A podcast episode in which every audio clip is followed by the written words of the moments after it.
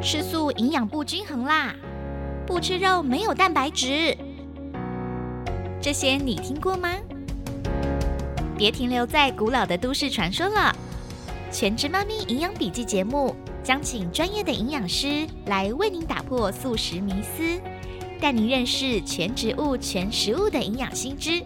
打造全家人的健康好体质。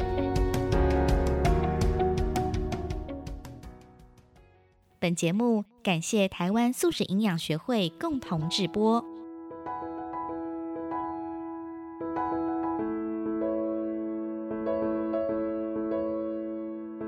欢迎收听《全职妈咪营养笔记》，我是频道主理人善意。在这期节目当中呢，我们要来继续跟大家分享如何用全植物营养来帮助我们在怀孕养胎的时候可以获得健康。我们知道，在怀孕跟哺乳中的女性的饮食呢，是影响孩子的关键要素，因为妈妈的营养是胎儿获得必需营养素的唯一途径。而美国营养与饮食学会在素食饮食的意见书曾经说过，规划良好的纯素食、奶素、蛋奶素适用于一生的所有阶段，也包括了孕期还有哺乳补齐哦。而且啊，在全植物饮食全书的第九章呢，也写过，在孕期和哺乳期间，均衡的纯素饮食可以给予宝宝最好的开始，也可以为一生的健康打下良好的基础。那我们都知道啊，在怀孕的过程当中呢，很常听到妈妈们呢，一定要记得补充叶酸。这个叶酸的部分呢，根据国民健康署一百零六年到一百零八年间的。怀孕妇女营养状况追踪调查结果发现，竟然有高达九成的孕妈咪的叶酸不足。诶，那叶酸呢？听说跟宝宝的发育有非常重要的关系，关于胎儿的脑跟脊髓的发展。那关于这样子的叶酸的营养，到底要怎么样摄取？而全植物饮食可不可以透过原型食物来摄取？又或者是一定要吃定剂的叶酸才足够呢？在这个节目当中呢，我们一样和我们。我们的台湾素食营养学会的营养师 Joyce，请他来跟我们分享，到底孕期的营养要注意哪些，而叶酸又应该要怎么样补充，该注意什么呢？现在让我们来欢迎 Joyce。Hello，Hello，大家好，我是 Joyce，我又回来喽。对，其实我们刚刚才刚录完前面那一集呢。那我们这一集呢，就是要讲到关于叶酸，因为真的说实在，在准备怀孕的时候啊，真的有很多朋友就送我叶酸，然后我就拿到了好几盒不同品牌的叶酸，我就在想，叶酸到底是什么营养素？那因为我自己不是那么喜欢吃营养补充剂，我比较喜欢吃原形食物。那原形食物到底有没有叶酸的来源呢？想要请 j o e 先来聊一下，到底叶酸对于备孕的妈咪有什么样的重要的因素呢？叶酸它就是一种维生素 B，然后它就是维生素 B 九，那它呢跟维生素 B 十二其实有非常大的关系，它们的代谢途径是很接近的。对，但叶酸它为什么在怀孕期特别重要呢？因为在第一期的时候，大概一到十二周的时候，刚怀孕甚至还没有怀孕的时候，很多医生都要叫你赶快先吃，先吃，甚至。在美国那时候，我们学营养学的时候，呃，都非常强调说，其实一般的女性，她只要是能怀孕的年龄，平常的叶酸都要足够，因为我们知道大部分的人怀孕，很多都是。在没有计划下怀孕，对，有可能发现怀孕的时候，宝宝可能已经两三个月了。没错，可是这时候已经错过了。就是假设他如果没有足够的叶酸的话，他两三个月才发现他已经错过补充叶酸黄金时期了。是，那叶酸黄金时期就是在第一期一到十二周的时候。那如果缺乏的话，它就会神经管关闭有问题。神经管到底是什么？很常听到这个名词。神经管就是我们精子跟卵子结合以后形成胚胎以后，它就会开始等于是。它这个很大的细胞，它就会开始分裂成很多很多很多小小的部分，然后这些部分呢，它就会开始形成身体需要的哦，可能是眼睛啊，对对对，器官啊，什么什么，就是简单来讲是这样讲啊，就不要讲太复杂化。对，那神经管是人的脊椎的神经管跟脑是最重要的嘛，所以它在很早的时候它就会开始形成了。就它如果要成熟的话，它其中的一些洞它就是必须要关起来，嗯，关起来它才能功能健全。功能健全。它如果暴露了神经，它没有受到保护的话，如果它暴露出来的话呢，它就会遭到破坏或损坏，那所以它就会影响到它大脑的成长，然后也会影响到它的整个神神经的这一条的功能性，这样。哦，所以如果这个神经管没有发育好，它可能就是不健全的胚胎，有可能会不会因此流产的几率也比较高？对，大脑就是我们所有我们身体的器官呐、然后还有我们身体的运作都是跟我们神经跟大脑有关嘛。所以你看哦，这最主要的组织如果没有办法好好发育完成的话，那它就是没有其他的功能，就没有办法正常的发展下去没错，没错。所以这个时候如果有叶酸缺乏很严重，然后造成神经管关闭缺陷的话，它就有可能会有就流产的问题，或是生出来的小孩不久以后就是会有很多问题，就神经系统的疾病，像是无脑儿啊，或是脊柱裂的问题。哦这个听起来蛮严重的。很严重。然后英文的话，你如果去查相关，它英文的简写叫做 NTD（Neural Tube Defect），对，它就是中文直接翻就是神经管缺陷。对，了解，哎，那在我们的饮食当中啊，这个叶酸是不是真的不容易取得或者是摄取得到呢？其实叶酸它非常容易从植物性的饮食中摄取到，它的含量是非常高的。哦，哪些呀、像豆类、深绿色蔬菜、全谷类，就是全谷类就是非精致的谷类嘛，譬如说像糙米、红薏仁、红豆、绿豆这些，然后小麦胚芽、柑橘类啊，都有很多的叶酸。鹰嘴豆是不是也很多叶嗯，酸？也鹰嘴豆也有很多叶酸，没有。然后还有深绿色蔬菜。对对对，那所以其实应该我们普遍国人不会那么容易缺叶酸，是不是因为蔬菜吃太少？对，因为国人呢，我们很爱外食，就是即便我觉得其实这个问题，照理说，如果你吃素，对不对？哎，好像蔬菜水果什么应该吃比较多啊。可是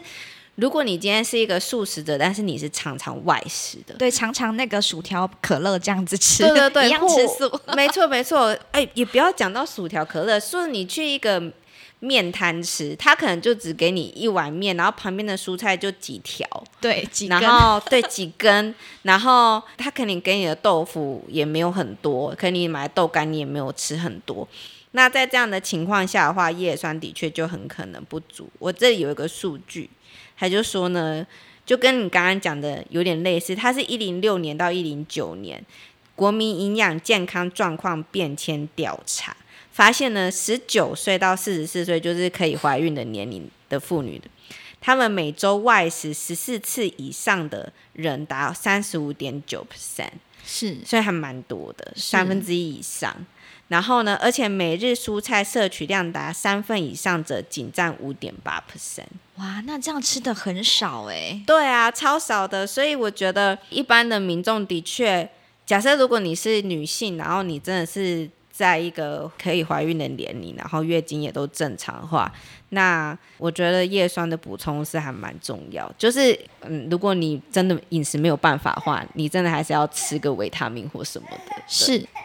哦，听到这里呢，我们这个节目没有在代言任何产品哦，哦对对因为我们营养师他有说你的精神是我完全不接叶配。对不接叶配，所以我们这个呢是没有叶配的节目。那我们继续来讲这个叶酸。那我想知道，就是叶酸我们在摄取的时候应该要怎么样摄取？那这个吸收率跟吃定剂的吸收率有差吗？就是怀孕期间呢，呃，是比平常的建议量还多两百微克。怀孕期间是六百微克。这个剂量呢，就是如果说你是吃纯食物里面，就是一般的，譬如说刚刚讲的蔬菜、水果、豆类里面去摄取的话，它不会有过量的问题。它就是吃太多，它就是从尿液中排出来这样子。是所以它是非常安全的。可是如果你今天是吃补充剂的话呢，高剂量的就会比较有问题，它可能就会有一个最大的问题，最常见的问题是呢，它会遮蔽 B B 十二的不足。哦，就你会不知道，其实你是缺乏 B 十二，就是它会看起来叶酸也没问题，因为你有补充嘛，哦，所以叶酸你也你也没问题，可是它就是不会显现出来你现在是缺乏 B 十二的症状，就是你贫血的症状会被会被这个掩盖掉会被掩盖掉。了解。对对对。那既然我们刚刚有讲到说，其实 B 九叶酸它在我们的饮食当中的蔬菜水果，刚刚讲到很多豆类都是可以摄取的。那我们这样是在怀孕期间或者是在备孕的时候，我们在关于叶酸的摄取部分，我们是不是每天三餐应该要怎么建议我们怎么吃呢？怎么吃才可以吃到足够的叶酸呢？每天每三餐的话，你就是一定要，如果你们去我们学会了网站，最近有写一篇有关那个防疫饮食的，是对防疫饮食的那一篇文章里面有一个餐盘，然后它那个餐盘呢，你就照着那个比例吃，而且是全食物的饮食的话，应该是都没有什么问题。也就是说，你餐盘的一半哦，就是一个圆圆的餐盘，你一半都是蔬果，哦然后四分之一是蛋白质，所以就是豆类啊，任何豆类豆腐啊，然后。呃，你可以自己用水煮豆类啊，什么都可以这样。然后再来四分之一是全谷类，然后全谷类的话呢，就是特别要强调，全谷类不包括白饭、白面条哦，都不算哦，不算哦。一定要吃非精致的就是非精致的淀粉，对，糙米、红薏仁，然后刚刚我讲到绿豆、红豆，然后甚至呃燕麦那些都可以。是，像我自己在怀孕的时候啊，因为我自己那时候也很多人都叫我要吃叶酸嘛，很多人送我很多叶酸。那我那时候就在查说叶酸应该怎么摄取，我又没有那么想要吃非原形食物，所以那时候呢，我们家就煮那个谷豆饭。那我们家的饭呢，就是有黑豆、黄豆、藜麦、燕麦、荞麦、鹰嘴豆。那这样子摄取起来，圆形餐盘四分之一的这个全谷类的叶酸，是不是就蛮足够的？这样照理来讲，如果每天都这样对，吃，每天都这样吃，而且一天吃饭吃两餐。对，这样应该就已经非常足够了。是可是我觉得，就是如果有一些人他如果消化系统比较不好的话，我觉得补充也是 OK 的。补充剂的对，补充剂的你也是 OK，、只是补充剂就是不要补充高于你所需的剂量，除非你有这个需求，例如说你经医生评估发现你在吸收上面有什么问题的话，是对，要不然的话，就是假设你是备孕期，然后你想要吃六百微克的话，那你就是就补充六百微克就好。哦，对，然后我讲到这叶酸，我我其实想要特别提醒大家，就是叶酸跟 B 十二，它们都是跟你的肠胃道的吸收很有关系。哦所以假设你是年纪比较大，譬如说你胃酸分泌不够多，或是曾经有做过肠胃手术的人，消化不太好的人，B 十二跟叶酸的摄取都要特别注意，可以另外补充。了解然后补充的话，最好一起补充，哦因为就像刚刚讲的，就是如果你有补充叶酸，但没有补充 B 十二，去检查的时候可能也检查不出来说你其实你 B 十二缺乏这样。了解。哎，那如果是想要了解自己有没有 B 十二或者是叶酸缺乏的话，应该要去哪一个哪一种门诊类型来做检查？可以去医院，你可以就挂加医科，然后跟加医科医生说你想要检查这些，对，可能都要自费就对了。了解，嗯就是可是可以知道说自己目前的摄取量足不足够这样子。对对对，了解。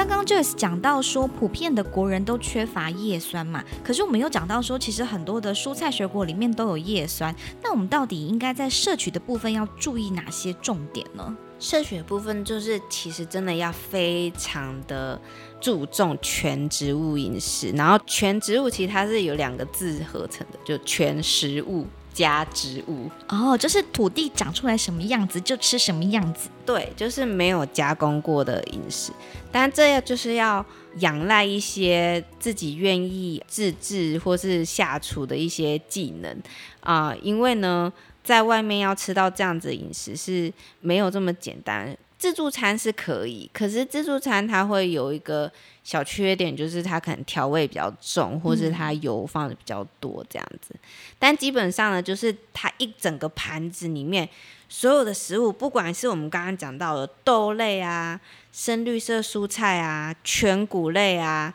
然后柑橘类啊，柑橘类水果啊，这些呢，它占满了你整个盘子，你就要记得，就是你整个盘子里面上面的东西都是源自于这一些没有加工过的食物的植物性饮食的话，那你要摄取到足够的叶酸，就比较没有问题。是，所以其实我们不需要有太多那个叶酸 缺乏恐慌症，好像觉得啊，我们平常就是吃不到叶酸，所以一定要吃叶酸补充品。其实这些原型食物、全植物饮食，它们土地长出来有包含非常多的氧，就可以提供我们每一个人充足的叶酸的摄取量，而且还不用怕摄取过量，因为我们自然身体会代谢掉。没有错。然后呢，在美国啊，其实美国贫富差距是很大的。然后我们刚刚讲的那种全植物饮食，在一些比较穷的地方，他们是没有办法买到的。第一个原因可能是他们附近的超商或是卖菜的地方就很少，所以选择很少。第二个可能是价格比较高，呃，就是对他们来说要这样子吃，可能他们宁愿选择高热量的食物。你想想看，如果一样的钱，你要买汉堡还是买沙拉呢？如果你今天很穷，对对，因为你会觉得这样吃的比较比较饱，对。所以这样的话，你想想看，如果我是吃汉堡，我是不是刚刚讲到的那些含有叶酸的都吃不到，都吃不到？嗯。所以呢，美国呢就在一九九六年的时候呢，他们就在白面粉里面就是强化了叶酸。这样子的话，就是就算我今天只吃白面包。我还是可以吃到一些叶酸，然后不会导致就是说经济状况比较不好的人，他们如果怀孕生小孩的话，就是要预防他们有这些神经管缺陷的婴儿的问题。这样子了解，所以这个公共的营养概念是不是也就可以又追溯到就是您当初选择用公共卫生的方式来介入这个营养的领域呢？对啊，因为我那时候在国外，我就是像刚刚讲的这个叶酸强化等等这些故事，是然后国外有好多政策，我都觉得让我觉得好内心很澎湃跟激动，我就觉得他们好棒哦。然后台湾这方面的政策是比较少的，然后国外也有很多社区的营养，例如说他们有一个 program 叫做 WIC。然后就叫是母亲婴儿的营养的方案，然后这个是一个联邦方案，然后他们在一些比较低收入的地方，他们会有门诊，然后让啊母亲跟怀孕的妇女还有小孩子五岁以前的小孩子都可以定期回诊，然后他们就会给他们一些营养的建议，然后甚至会给他们一个 week 卡片。然后这个 week 卡片呢，他们就可以拿去买一些营养的食物，然后是联邦政府出钱，还有州政府出钱。那个卡片因为它是卡片嘛，所以它就可以写一些城市里面设定，例如说像酒类啊，或是一些不一样的东西，它就不能买。嗯，对，所以它就是只有固定，譬如说它就可以买豆类啊，可以买新鲜蔬果啊等等的这样。对，然后这些全部都是。公共卫生营养政策，嗯，然后我就觉得哦，很棒，我就是很想要做这一种可以改变一个地区的文化或是地区的营养状况。的这种工作是，就像现在台湾素食营养学会在辅大也正在推行，把这个全植物、全食物的饮食的这个概念推广到我们的辅仁大学的学生里面。没错，就是想要在一个据点，就是先试做做看，然后那像我刚才讲那个固定的门诊，他们就已经很固定了，就是有这个门诊，然后已经有一个专线都可以打电话过去什么的。然后我就很希望可以在台湾某个角落开始做这种素食营养，然后它可能最后就已经是当地的特色了，然后再慢慢扩展出去。这样是，我觉得这个很重要。而且这边想要再就是再聊一下，就是听了我们这一集讲了这么多叶酸呢，还是怕那个比较晚听到人要再强调一下，就是我们没有在代言叶酸哦，因为我们的营养师 Joyce 营养师他是坚持。不要夜配任何产品的，插个话哦，其实很多营养师现在都会代言这个商品，哎，那就是很多用，就是有点像明星的姿态在代言很多的商品啊，营养品。那像这样子的方式，可以为营养师带来其他额外的收入，可是你却选择我就是不要，我一开始就开个名义说不要了。对，我觉得这其实跟个人的兴趣也有很大的关系，因为说实在，像我，我帮学会写了很多文章。那我大可可以，如果我真的对经营粉丝很有经营粉丝也很有兴趣，我可以把那些文章就自己经营、自己推广自己，对不对？对我不需要给学会啊。对，对，可是我每当想到，哎，我可以这么做的时候，我就觉得好无聊，我不想这么做。就是我想要把所有的资讯可以汇整起来，然后我也希望以后学会是有其他厉害的营养师进来，然后我们是一群厉害的人做喜欢的事情，这样子。是我觉得这样子感觉就是很有，我很喜欢那种团队的感觉。是，对，然后再就是我不接叶配的原因是因为你知道我粉丝 FB 粉丝也就两百人，两百多人在暗赞这样子，就根本就没什么人，这竟然在这种情况下，然后 IG 好像也才四百人吧。在这种情况下，就是还是会有厂商问我要不要试他们的产品，当然没有厉害到他们要赞助我或什么，但是只是说要不要试他们的产品。可是我就觉得说，这样我还要花时间去研究我不了解的东西，可是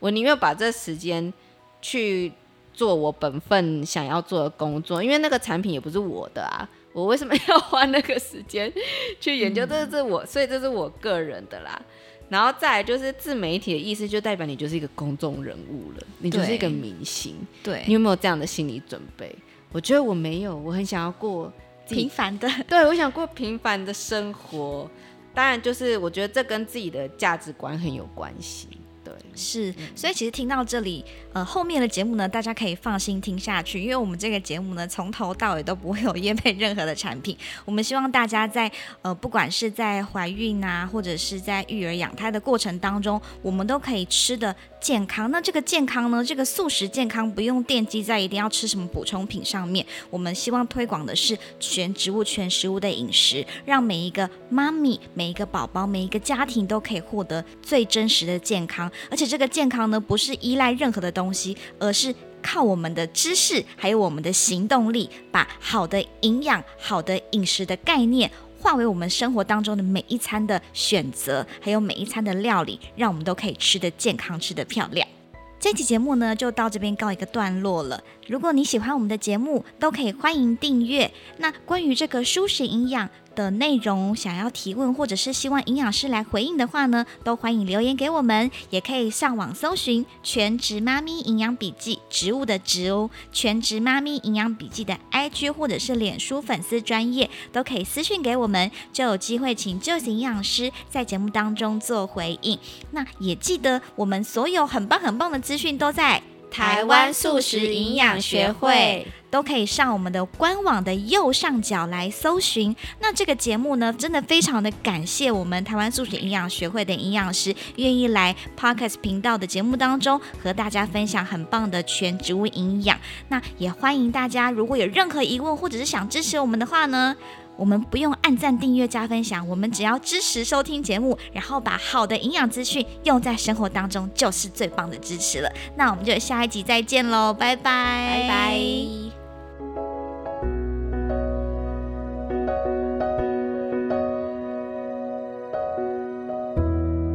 本节目感谢台湾素食营养学会共同制播。